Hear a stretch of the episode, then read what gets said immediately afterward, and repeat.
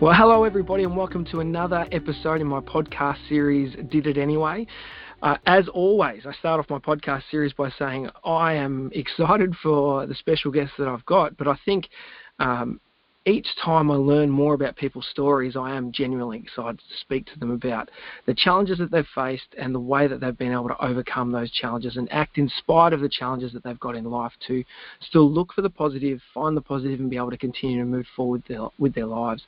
And this guest that I've got on now is a perfect example of that, and I'm really happy to be able to speak to her today. Uh, so on the on the line, we've from all the way from the United States again, actually uh, we've got a lovely lady by the name of Lisa McFadden. And Lisa's going to share a story with us of um, real courage and determination to, to continue on um, with her life under immense challenges and immense, um, real hard times, I guess is probably the best way to describe it. Not something that I've experienced before.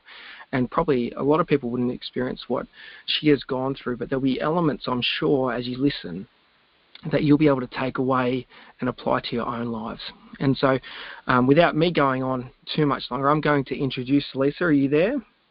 I am. Hi.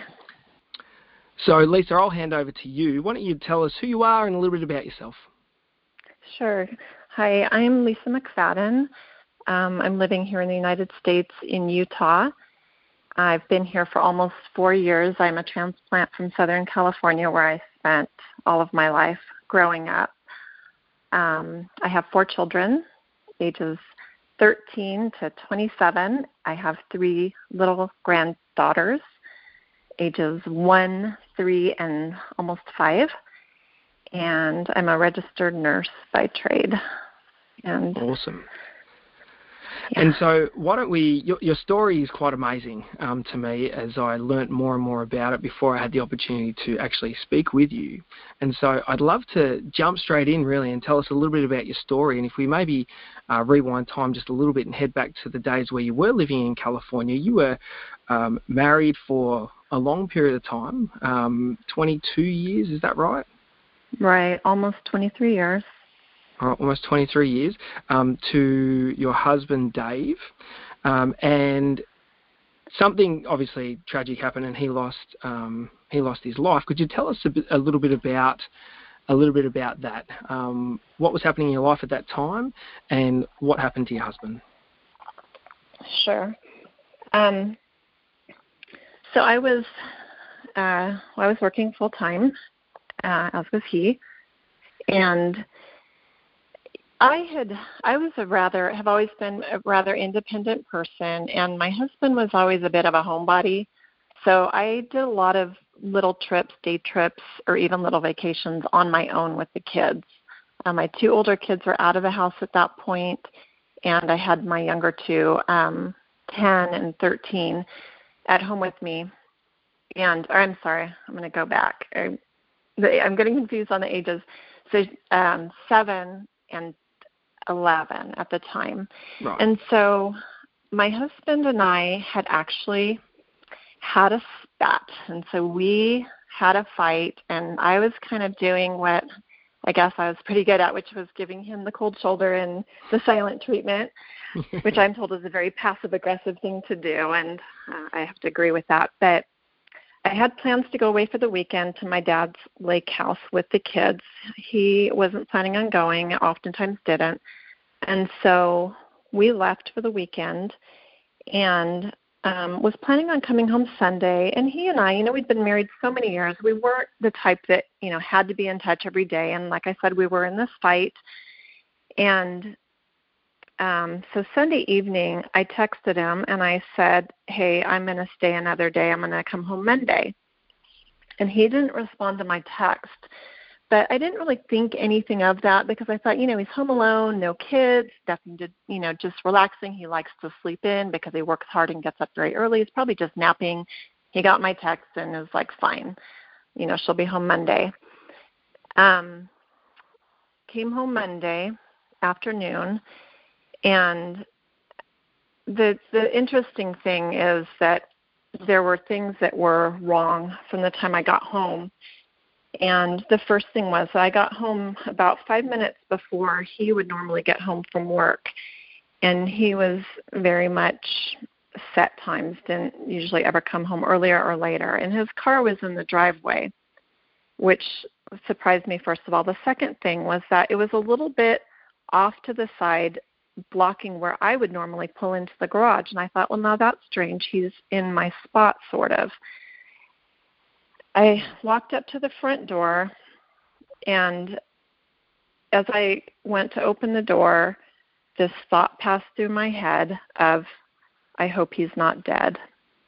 And I don't know why. And I opened the door, and the kids ran in. I went to see the dogs that were in the backyard.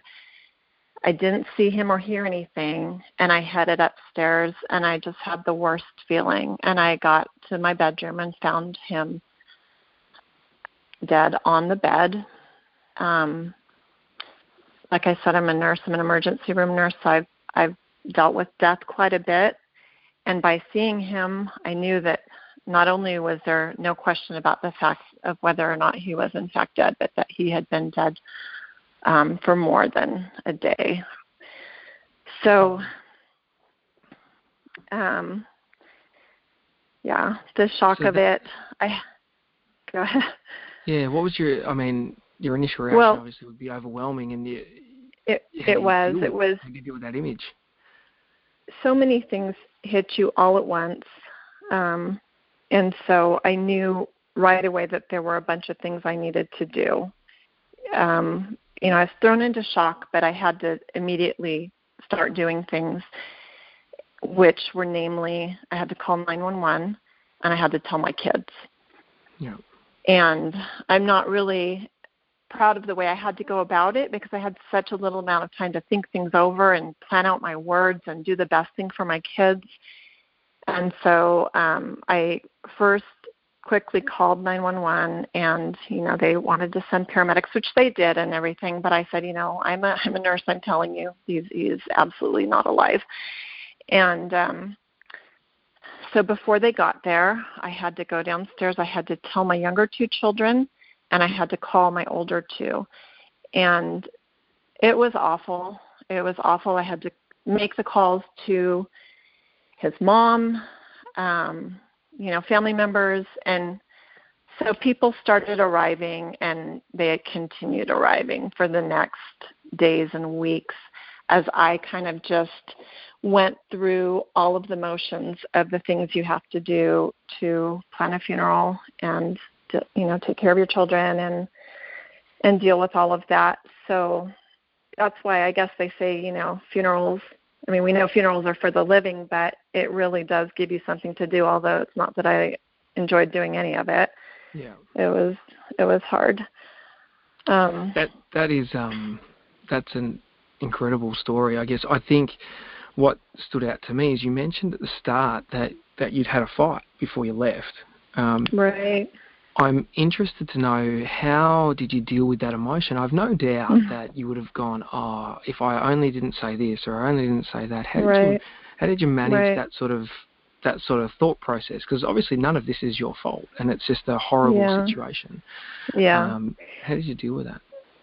Well, you know, going through your mind like crazy is that whole thing of this is the worst case scenario. You know, we were fighting and now he's died and our last words were harsh and this is horrible. Um, but something that I've experienced, um, you know, in both of my situations and when he passed away is that I, I believe when someone dies, they they remain close for a, quite a while and there are things that happen, whether they're through impressions, um, for me, a lot in dreams. And um, I had early confirmation from him that basically were the words, you know, Lisa, it's don't worry about it. It's no big deal. I know that fight was nothing. It was little, and you know, I'm not worried about that. Wow. You know, I know how you felt, and just don't even so stress about that fight. Yeah. Yeah. Was, yeah. yeah. I was so caught up in your story as you started to tell that story was that I didn't ask how he died. So, um, what was the, Oh yeah. Um, what happened? So, well, it was so he had turned 50 the month before. And so, you know, the when the police were there and paramedics and everybody, and it, it's really strange because there was no obvious reason, you know, at the scene, and so the police immediately are kind of suspicious and questioning my older son and posting a an officer at the bedroom door, not letting anybody in. It was really kind of strange for a while, and they said it would be a coroner's case and that an autopsy would be done. Well, he was taken to the um, to the summit to the mortuary, and I, I don't remember the time frame exactly, but it was within a few days, and they said, okay, well, you know, he's been signed off by the coroner, and I said, okay, I so what happened? I'm dying, especially as a medical professional. I am dying to know what happened and what caused his death because I had certain things in my mind that it had to have been, you know, heart attack, of course, one of them. And they said, oh, you know, it was heart disease. And I said, okay, did they do an so that was what the autopsy showed and they said, "Oh, actually they didn't do an autopsy because really once someone turns 50, they're going to chalk it up to being a heart related disease." And that just sent me off. I said, "Absolutely not. That's irresponsible. I have to know why he died. He's 50. That's a young person. He had no medical history. He took no medications you know, just they to just guess. Get to write it off and just guess. Yeah. yeah. It wasn't like he, he, I mean, he had a physical job. He was fairly fit. You know, he didn't drink or smoke. There were just, and so, um, anyway, I had to go to the coroner and deal with the coroner's office and deal with the head doctor there and back and forth and and he understood my point of view. I said, you know, you go into the hospital with a, an illness or something, the doctors will oftentimes ask you, you know, how old were your parents when they died, if they died, and why, what did they die of? And my kids are going to have no reason for how their dad died at 50. You know, in this day and age, that's we need to know. And so he agreed because the option was given to me to do to pay for my own autopsy on him, and I thought that wow. just seems ridiculous. So anyway, I got the coroner to agree to do an autopsy, and it turned out he had had an aortic aneurysm um, which is the same thing that I don't know if you remember John Ritter died of years ago, and I think it it got really kind of a lot of publicity at that time. Um, so it so was that, it's kind of just instantaneous, really, isn't it, when that happens? Yeah, yeah, and so it was it was a something that even had I been home, because of course, you know, all the what ifs going through my mind. Had I been home? Did he even call 911? Could I have gotten him in on time? It's such a the mortality is so high with that, and yeah. even if they get to the emergency room, the chance of survival is small. So. Um, thank you, thank you for sharing that. That's a very detailed account of what happened, yeah. and um, probably a worse nightmare for somebody to come home and see their, you know, their their husband of you know 22, 23 years um, to have passed away is just it's horrific. It's horrific. So thanks for sharing that. Um, I appreciate it. What I want to do is skip forward a little bit if we could, because I imagine the shock uh, would be intense early and so busy, like you mentioned, so many people coming and going and organising the funeral, all of those things that everybody has to go through when when somebody dies, right. and it can be very overwhelming. Right. And but there's so many people around. If we skip forward mm-hmm. a few months, I want to know what was the effect that it had on you and that it had on your um, on your kids after everybody was gone, after normal life right. had resumed a couple of months later? What was the effect that that had on your children and yourself? Well, besides losing my husband and dealing with that grief, for me, even being a very independent person, I was married to him, like I said, for almost 23 years. You know, we shared everything financially, physically, taking care of the kids. I worked a shift where I was either off at 10 or midnight. So three nights a week, he was fully in charge at home, and we kind of tag teamed. And so then to lose that person that takes care of half of your life with you was just daunting because it was so overwhelming to me and i looked at things that were more man things like our toy hauler and our quads and motorcycles and the house yeah. and the pool and all these things i thought i can't do this by myself he does all of that and so um i came to realize though you know as people did dwindle away and i didn't have all those people there that i had some really good male friends that were that just absolutely stepped up and came in and took care of things that I needed, and that with their help, I was able to handle these things. And so for me, it was there was a sense of empowerment as some time went on, and I realized I can manage my life. I'm thrown into being a single mom now, which is a totally new thing. I never thought I would be it, but um, I'm making things work. And there were so many just, if you will, hand of God in my life at that time. I was working, like I said, in the emergency room, 12 hour shifts, getting off late. And so immediately, you know, I knew I can't do this anymore. I can't, yeah. can't leave the kids. And my department had taken up a collection of money for me that allowed me to take, I think it was about three months before I had to go back to work full time anyway. And I really wanted to move over to an outpatient daytime surgery center that was part of the hospital that worked a more of a nine to five Monday through Normal Friday. Yeah. Exactly, but there were no openings, and that was a, a lot of kind of people, nurses that left the ER would go there to kind of just take it down a notch, as far as the the work routine and hours. There was no position; those nurses didn't leave. Well, one of the nurses there, um, her name was Lisa. Also, it was Lisa. She had worked in the ER, and her and I were acquaintances. I mean, but we weren't friends that hung out or anything. And she called me one day and said, Lisa, I've decided that I am going to give you my job and I'm going to go train into the OR and you can have my position. So wow. I was able to move into something that worked, you know, my kids. And so again, I saw that things were just being paved for me so that I could handle my life as a single mom that had to work full time. And for my kids, you know, it's strange. You think at that age, like I said, I had to just tell them so abruptly, and yeah. they were literally just walking around the house, just sobbing, just crying. And I'm dealing with people and the police and everybody else. And I had a, a new daughter-in-law, and so her and my son came over, and she comforted my daughter. They were close, my seven-year-old, you know, I was comforting my son and, you know, making sure that they had people to sleep with and they weren't alone at night. Yeah. And um but I thought, you know, kids are kids and they need they need a distraction and they need fun. And not that I don't want them to be thinking about the fact that they just lost their dad, but I don't I know I need to distract them as much as I can. And so you know, it's funny. My son had, I think it was one of the play or Xboxes that he was into, and his had just broken.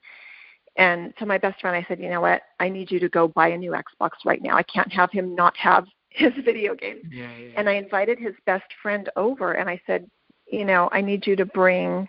Called my friend Deanne. I need you to bring Fisher over. I need him to come be with Logan. And I tried, and I think for the months after he passed, I tried to just make things as fun as I could for them and have lots of friends over and just do whatever I could for them to make them happy so that they could have that to just balance out the grief that they had. Yeah, but it was my son is yeah, and my kids were they were close to their dad and especially my son and and he kind of just as much as I tried to have friends and fun and stuff like that, he really closed up and I didn't really talk much. And in hindsight, you know, I should have had him see a therapist to talk it out. But but you, you do know. the best you can at the moments that you're in, and I, I would imagine I was right. just thinking as you said, I tried to keep the kids busy. I tried to work, you know, have them um, distracted. Did did that become tiring for you to always not be able to maybe take the time you needed to grieve as opposed to just trying to focus on everyone else or was it was it harder for you or did that help to have something else to focus on um, I think it helped with my kids because I just I did just turn my focus completely to them because I just felt such the weight of being a single mom now and I needed to step up to that right away and there was no time to put that off. And I had to take care of my kids. So I, I think it helped at the time because it let me know that I can do this. Yeah. And was there any was there any moments? Because something that you said was really interesting to me. You said as it went along, you felt more empowered. So was there any moments that you went, no, hang on, I don't need your help anymore. With you had some good male friends. You said, well, I don't need your help anymore. I can actually do this bit myself. Was there particular moments that you felt that empowerment that you know I've actually got this. I can do this. Well, you know, it sounds funny, but selling my toy hauler was huge. I had this thing in my driveway, and I thought, I can never pull it. I don't want to pull it. I don't want it. And sometimes things are burdens, and I just thought, I need things that I can manage. So, um, just being able to deal with selling it and dealing you know people are calling me and i'm like you know i can tell you what i know about it but i can't tell you all the mechanics of things and and i thought it worked out really well. And so just as i did stuff like that i guess or as i our it's funny because our garage door had been not opening for a little while and i don't remember it was it seems like it was a couple of months or at least a few weeks and for some reason we had not addressed it my husband and i and so that was something I took care of right away. And I realized, you know what, that was not that big of a deal. And I need to just take care of things because whenever you have things that need attended to at your home that you don't attend to, they just kind of pile up and are yeah. like this little burden that follow you around. So as I started kind of taking care of things with the house, a lot of it was just that type of thing, being able to handle all the day to day stuff that I used to share. Yeah. And I'm sure yeah, that I'm sure that many single parents who have found themselves in a similar position to you um, have felt similar that hey that was their job before and now hang on Absolutely. I can't do it. Initially I can't do it, but then right. over time you gain this empowerment like you've mentioned. Maybe not everybody does, but I was really impressed that over time you've just I can do it. I can do this bit. Now I can do this bit, and gradually you start to take over that whole role. And it gives me such a great respect for single parents because what a big job! What a big job to try and manage. Right. I know when right. uh, Davina's away for a weekend, or my wife, uh, you know, I, I I struggle. I'm not. I I, I can't juggle everything. You're home with like the kids. Does. Yeah, that's right. right. When I'm home with the right. kids, I struggle a bit. But um, so thank you for that. Thanks for sharing that. The I wanted to skip yeah. forward if I could because this is not the end of your story um, by no. any means. And no. so a few years later, older she, I'm not sure how long, um, you decided to go back into the dating scene. Is that right? Right, right. Um, and I'm going to go back just a little bit first. And this is a subject that I've it's been hard. I've tried to be sensitive about this because there's people that it affects. Um, you know, my children, number one. Yep. But um, I had a I had a very um, at times very challenging relationship with my first husband. We had lots of ups and we had lots of downs. And um, I was like, you know, married for many years to him, four children, and I was committed in this relationship. But we've definitely had quite a few struggles along the way. And um so you know i've i had people very close to me say you know within a reasonable reasonably short amount of time after he passed away you know what? I i know you're going to remarry. And i just kind of thought yes i i'm sure i will too but i'm not thinking about that now. I can't. That's yeah. not what i'm on my mind at this time. And so i thought you know a year before I can maybe start thinking about dating. And a year came and a year went. I thought, nope, I'm not ready. But it was probably about a year and a half, I guess, that I decided, okay, I think I'm ready. I'm lonely, and that's the hard thing. Is you know, I I thought I'm hanging out with 13 year old boys, you know, driving them around and and they're cool. You know, don't get me wrong. yeah, they're cool, but I'm kind of like the third wheel or whatever. But yeah, I thought, you know, I just I have a lot of life ahead of me. I know I do, and I, you know, I need a man for my kids, and I I would like a friend, a partner, someone to share this life with. So I thought my friends will set me up definitely, you know. And so I kind of waited for that, and it was like cricket nothing. And so, so, they didn't come to the party. Your friends didn't help you out. That's average. yeah, yeah. I was like, this is nothing happening fast. So I had in the back of my mind always online dating because I knew people did that, but it just kind of horrified me. But I realized that that was what I was going to have to do if I had any interest. So you kind of start looking at the sites a little bit and trying to peek in on what's available without exposing yourself too much. And you find out that they don't really let you do that much. You kind of have to commit. You have to buy. And so You've got to pay the money. You, you have to buy in. You have to purchase your time. and so the funny thing is, is um, I went actually on a Christian site, and I decided because you can buy one month, uh, two, three, six, however many, and I thought, well, I will buy three months because surely I'll find a husband in three months. And I thought I was really going out on a limb there, and it was it was scary. So because you know you put yourself out there online, and you want to put yourself out there for the man that you want to date, but you have to put yourself out for everybody. Yeah. Um, which is really a vulnerable thing. You know, I put up pictures, I put pictures of myself with my kids, and then I immediately pulled them all down except for one. I thought I can't, I can't put my kids online, and it's it's horrifying. And so, and it's horrifying what you find out there. It really is scary.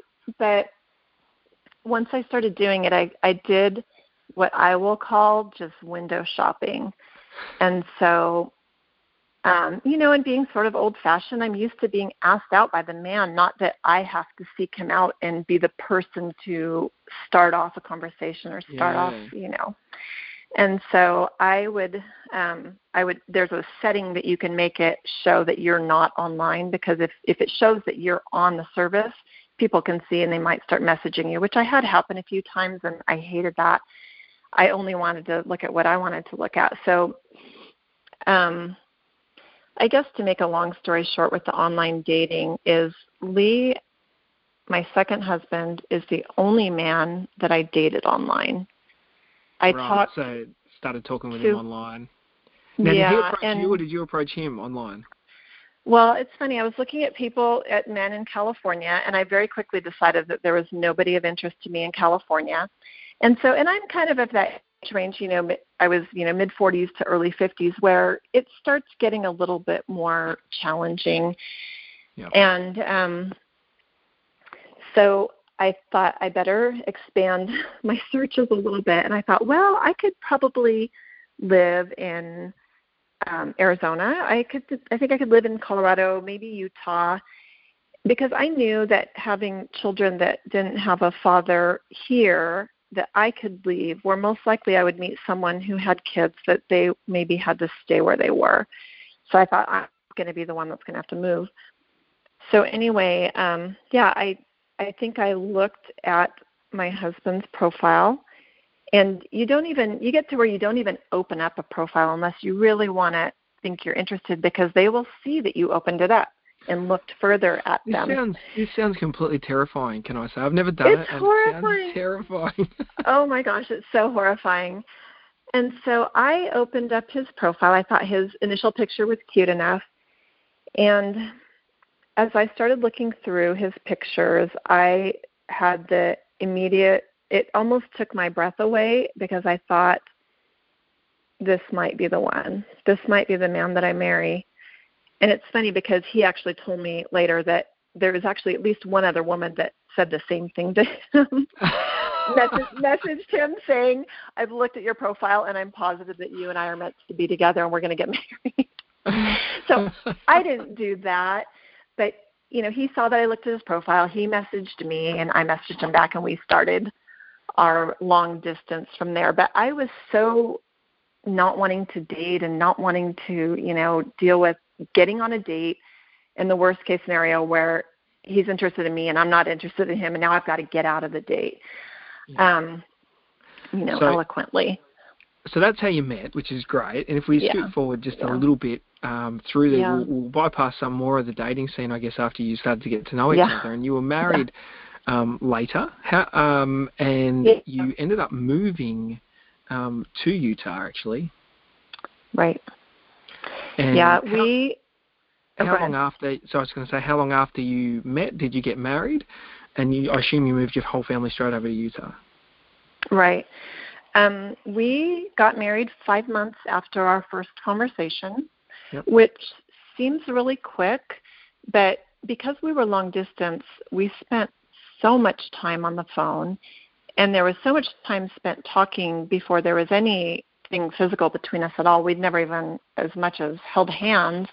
Yeah. Um, that we really got to know each other, all the questions, and he was really good at bringing up all kinds of questions you wouldn't even think of asking someone so that he could get to know me. Um, so yeah, it was it was five months after, and my my brother had lived in Utah for a while. He had since moved back to California, but I always loved Utah, and so I thought, you know, I can do this. But one of the hardest conversations I ever had was when he and I had to sit down with my two younger kids and tell them the news that we were moving to Utah, and they both just started sobbing.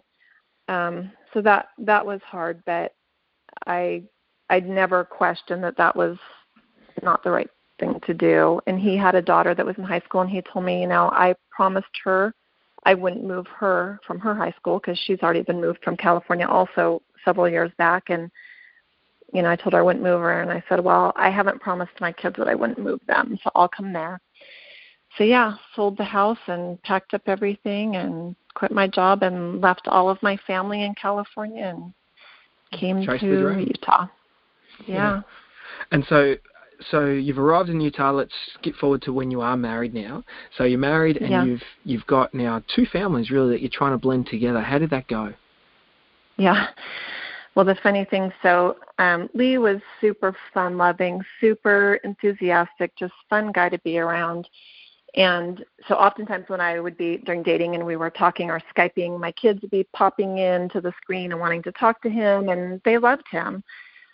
Um, and so when we got to Utah, he had two daughters living with him, and I had my two younger two. And so they were, mine were 10 and 13, his were 14 and 16. And so it was kind of a big party at first. Our two younger daughters shared a room, they were like best buds. And it was kind of fun. His girls would do my son's hair and put makeup on him. And we just had a good time. He and I were newlyweds and just loving it and loving being together. And and so it was awesome initially. Initially. And then it changed a bit though didn't it? It did. Um i guess it was in january about the second week in january or so lee started having headaches. And they were coming every day. But they would come and go. He would take some motrin it would go away and I didn't think a whole lot of it at first because I know headaches are so common and they're usually totally benign, but they just kept coming. And I started thinking, you know, this this is not right. And even being a nurse, I'm really not one to jump to conclusions or to jump to worst case scenario. I'm very kind of laid back, I guess, in my approach to, you know, it's most likely not the worst case scenario. It's most likely just a, a headache. Um, but I started realizing that this this was not normal, and so we went one night. It was at the end of January. He'd been out of town for I think five days. He was doing some traveling for business, and we'd been talking, of course, constantly. And he was having headaches every night. And I thought, okay, that's it. You're they're getting worse. As soon as you come back you're going to have a CT scan. He got back and on a Thursday night and the Friday morning he was like literally on his knees moaning in bed and just like on on his hands and knees just in excruciating pain.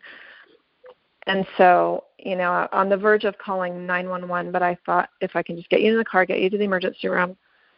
I took him in and, you know, said, this, this is what's happening. And they just didn't waste a minute. They took him straight in CT scan and um, got the news that he had a brain tumor. And they didn't, at the time, they didn't know if it was malignant or not.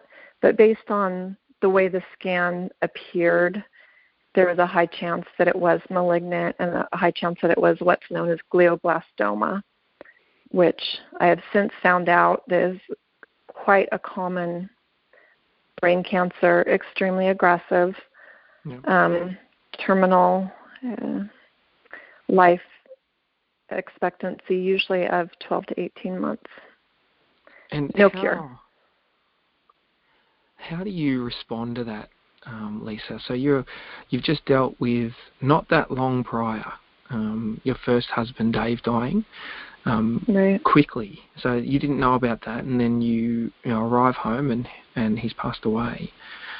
Yeah. This one now you have your second husband. Only how how long were you married? Three months. Three months. 3 Mhm. months, and you find out that he has a a brain tumor that has there is no there's no fix.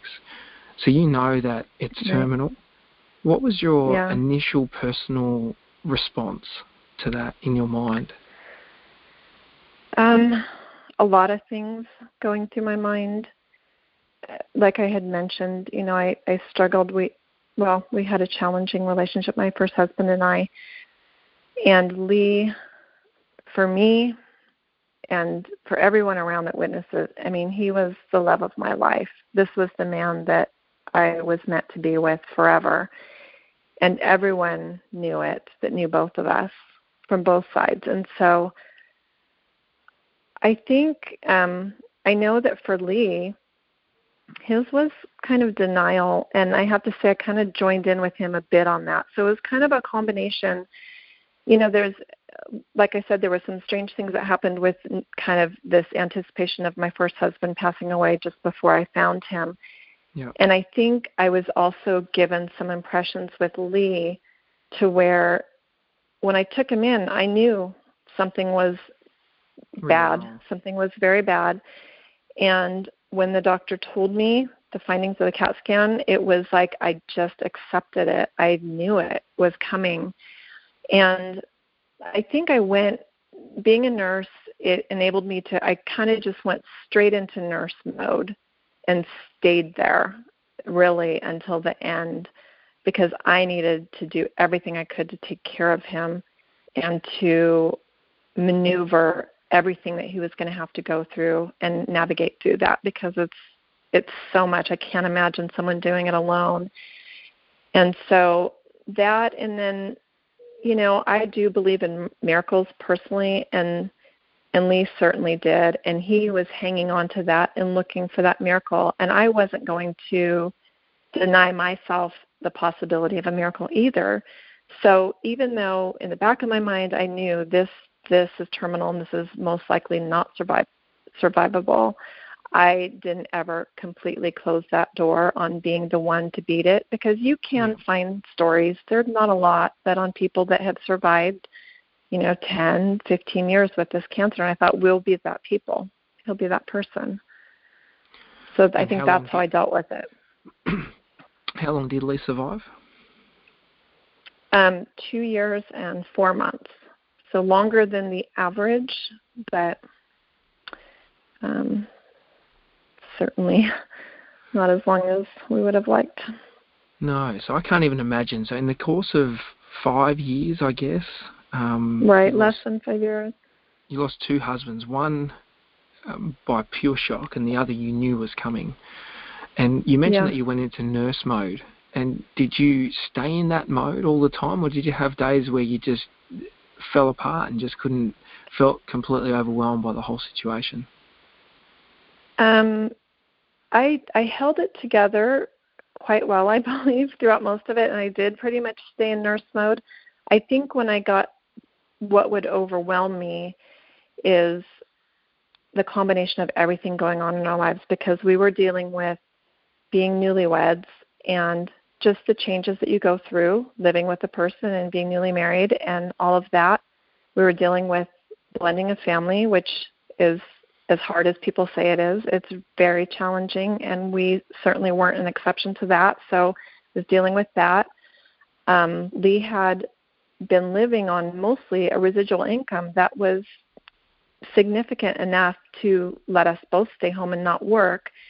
And six months after his diagnosis, the company changed over, and that changed, and his income dropped 80%. So I and I just had woe is me moments where I thought, you know, new marriage, away from my family, in a state where I really don't have a lot of close friends here, and you know, blending family, not working, financial disaster right now, and a terminal illness. I don't know if I can do this, and I I, I did feel like I had just this dark cloud over me quite a few times and I thought I'm not a person that is a depressed person but I think I'm I'm depressed right now. With, with fair with fair reason, one would think. Um, and so I want to know how did you deal with those dark clouds or those dark days? So what was your what was your process that you went through to be able to keep kicking every day? Um, well, sometimes I just had to confide. I had to just kind of let things out. I have a cousin I'm very close to, and and there were times where I just had to kind of just let it all out to her and everything I was struggling with, and she just always kind of would give me some good advice and and just understand where I was at because you know there were so many problems in so many areas and and so if I let off a little bit of steam and and honestly sometimes I just needed to be away and be alone. And so if I had to go um I had a couple of patients I was seeing. I was working just a small amount um going into people's homes. So if I had to go to a patient that was maybe an hour away sometimes it was just a relief for me to just get away to drive away from everything and literally distance myself and just kind of be alone and think about things. And then I had to just kind of you know, the stuff with the blended family, the finances, all that. I had to push all of that aside and just focus on Lee because I was thinking about it earlier and I thought, you know, having that cancer, it was it was like the elephant in the room that would never leave because everything was just secondary to it at all times. So I I kind of just pushed that other stuff aside and and just focused on him as much as I could and and that almost you know, helped you to get through it. It did. I mean, again, it kept me busy. I was the one doing all of the cooking, all of the cleaning, all of the finances, the only person working, taking care of him, you know, physically and medically, and so it was it was a burden, but at this at times, but at the same time, it kind of got me through. What I think is amazing about about your story is that you almost went from the furnace to the fire. So you're in a situation where you were a single mum, um, dealing with mm-hmm. the challenges of being a single mum after your first husband passed away, and now you move into what seemingly would be bliss, um, and effectively right. you're working as a single mum again but with an extra challenge because you know Lee was becoming more and more limited with what he could and couldn't do, and so right. now you're a single mum working as a single mum effectively and caring for your husband as well. And what right. is impressive to me that you won't think is very impressive, but what I think is impressive about what you've done and what other people that I speak to do is they get up every day and keep doing it. And it's in that daily grind that I think that's the most inspiring thing. Because I would think, how could I even get up tomorrow and face the same pressure and stress and overwhelming feelings of nothingness ahead right. or challenges ahead. So that's super impressive to me. And so uh, a couple of things that you said there were really important. You confided in your cousin so you had somebody to talk to that was outside of the situation. I, that, I think that's really important for anybody listening going through similar types of challenges that you've experienced is having somebody to talk to, and that's come out on almost all of my podcasts. Is having someone to confide in, so I'm glad you had that person, and um, um, yeah. but at the same time having some to- having some time on your own, um, so you can get your thoughts together and, and recharge the batteries as well. Right, right. Yeah, I don't think you have any choice but to just do it day to day, and um, you know, with that illness looming over us, I didn't I tried not to think too much into the future and just try and live in the moment each day. Yeah. And so um, Lee passed away, as you mentioned, two years and four months after the diagnosis. Um, right. How long ago was that now? Uh, it's just been a year in June. Just been a year. So super courageous to come on and talk about it right now. This is still very, very raw. Um, I think that's yeah. that's very, very courageous. How do you deal with it now? How do yeah. you how do you how do you still um, not just go into a corner and, and cry all day every day? How do you get up and keep going each day? What are some of the things you do? Um, well, as far as just each day getting up and kind of getting through it, there's I just have found that there's little things and I've I've always done this in my life is just try to appreciate little things that make me happy. And so it can be the smallest thing as having a nice cup of herbal tea while I'm doing my bills or something small, just something to make my life a little more pleasant. Um, I have started bike riding. Lee bought me a really nice road bike, and he was a big cyclist, and he and I never got to ride together because he got diagnosed just within weeks after buying it for me. And so, especially knowing that that's something that he loved to do, I love to do it. And I get to be out. I love have always loved being out in nature. I've always loved hiking and being outside. But now I kind of split it up whether I'm biking or hiking and I'm blessed to live in a really beautiful beautiful part of the country that just you know, I can within 15 minutes be riding by waterfalls and streams and beautiful mountains and country roads and so I try and do that and that just kind of it's like my elixir, my medicine. I used to call it every time I went out, it was my medicine. I need to go take my medicine, take a bike ride or whatever. Um so I try and do things like that where um, I, I also think it's super important to just have gratitude, and gratitude really has gotten me through um, both situations, having lost with both husbands, because from the initial time of Lee's diagnosis, where I had you know my family and so many people wondering like why why would this happen? I we don't understand why you were brought to this man who's like this love of your life and you're so great together and you know everything seems so perfect. Why why why? But i learned after my first husband because i had so much help and i am a spiritual person. I i believe that god helped me through that so much and especially through other people and i was able to lean on him so much and i saw so many small miracles that i knew that with lee that he would also get me through that. So it wasn't it wasn't for me to ask him why because that doesn't do any good.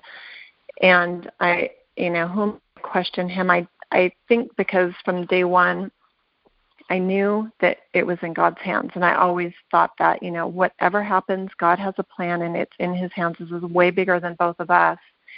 And so I knew that he had a plan and that whatever happened was his plan and what was was what was supposed to happen and that he would help me through. And so he has, and I, without having asked the question why, I have been provided the answer why since his passing. And many, many things have come to me that have shown me that really it's not, you know, why did I lose him after only three years of being with him, but that I was given three years with this man on this earth and the what a great experiences yeah. Because it flips it on its head, doesn't and, it? What's that? It flips it on its head. So instead of it being yeah, why, absolutely. if you continue to ask why, why did not, why did he leave so early? It's what a great blessing I've had to have three years with this great man.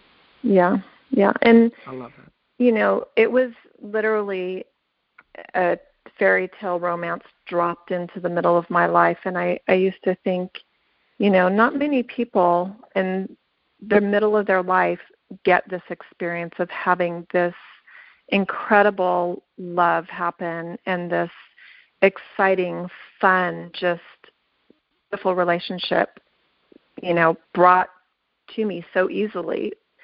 You know, I barely had to date online, yeah. like I said, and um, and so there were so many things about our experiences and our relationship and about Lee that were so stand out that um I think they're just the relation I mean the the memories are so strong and so good. And so one of the things I do that is been absolutely one of the most therapeutic things for me since his passing is I spend a lot of time at the cemetery and he is buried at a beautiful cemetery right below a mountain that he absolutely loved and it's very natural there and it sits up above the city and has a view and it's just gorgeous and so i feel close to him there. And i know everybody has some people that's not for them, and I honestly didn't think I would be a person that would be spending so much time at the cemetery, but I do, and oftentimes when I'm there, I started journaling because I wanted to just write down memories of him and memories of us. And as I started writing, they quickly kind of evolved to instead of writing to my journal, I I actually write them to him as if I'm speaking to him. And it's like I, I told my mom, I said, you know, I talk to him all the time. The only difference is now is that he doesn't talk back. Yeah. But I'm still, I mean, which I guess could be a good thing at times. But no, I'm kidding. he, he, um, you know, I, a worry that I have is that the memories are going to fade. And I think, you know, I only had three years and what if 20 years from now, I can't remember certain things? I can't remember, you know, what it looked like to look into his eyes or to be held by him or the sound of his voice or all these different things or experiences we had. And so I try and write things in just as much detail as possible. And so that is something that I think is just a therapeutic thing for me. And I just, I do it practically every that. day. I think that is so beautiful. Yeah. I think that is a lovely, a lovely thing to do. And I think we discussed on the phone yesterday that time is a is a great healer, and, and things get a little easier. You mentioned as as you sort of move forward. I do want to mention a couple of things. Is you mentioned some real gems um, when you were talking just then, and you spoke about not asking why. And that was a great insight for me because I sort of thought, wow, sometimes we can get so caught up on trying to figure out why this is happening to me and how come I have to deal with this and other people don't. But your approach right. was, I'm not going to ask why. It is what it is, and yeah. I'm going to deal with it the best way that I can. And and then you spoke right. about that perspective and how instead of it's you know why did I only get three years? It's wow, I was so blessed to have three years with him, and that right. really speaks to that gratitude um, element that you spoke about as well, which is looking at all the things and being grateful for them. And, and I don't think we can be as sad when we're grateful um, when we're looking at right. it from that perspective. And so I, I just, I, th- there was just some gems there that I thought, wow, for people that are listening to this podcast that are going through really tricky situations or challenging situations like Lisa's experience, there are a couple of things that I think you can uh, put down in your journal or, or write somewhere that would be helpful, and that is to appreciate things and have gratitude, um, and don't always ask why. The the situation Absolutely. is the situation. Yeah, so I mean, to ask why is antagonist. I mean, it's just it doesn't do any good. It's argumentative to me. Yeah. With a higher power, it's not for me to ask why. And you know, something gratitude is. I'm sorry. It just is what it is sometimes. yeah, yeah and and gratitude is so important to me and always has been. I like you said i don't think you you can be happy if you're not grateful.